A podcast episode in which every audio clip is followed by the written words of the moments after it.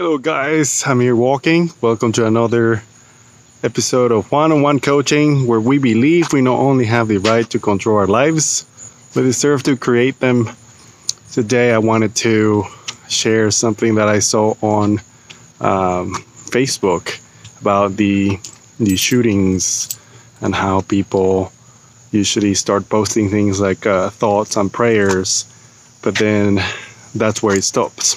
And it's not to criticize that, but it, it actually reminded me of a situation uh, at work where I I would usually see people not performing well, and I would just complain about it to someone else or to myself or to my manager, but do nothing after that. I would not take action to give the person feedback. I would not take action to talk to the manager of the person.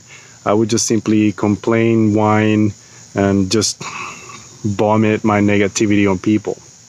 And that's the interesting thing about humans. It seems like the minimum action we could take would actually make us think that we addressed the issue, that we did something successfully, uh, whether that's sharing a post on Facebook or uh, whining about it to somebody or writing a letter and sending it to nobody. It just seems like the minimum thing that we would do with it makes us think that we fix the problem.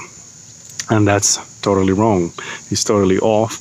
And it's very, I have to say, it's, it's really a, the most clever excuse to not really deal with what we need to do. Um, so I think the challenge for you today is to actually physically do something about it, not just type a fancy message on Facebook, but actually do something about it. And if you're not willing to take a physical action on it, you might as well keep quiet, keep it to yourself, write it in your journal, uh, pray about it, but just don't share with people if you're not going to do anything about it.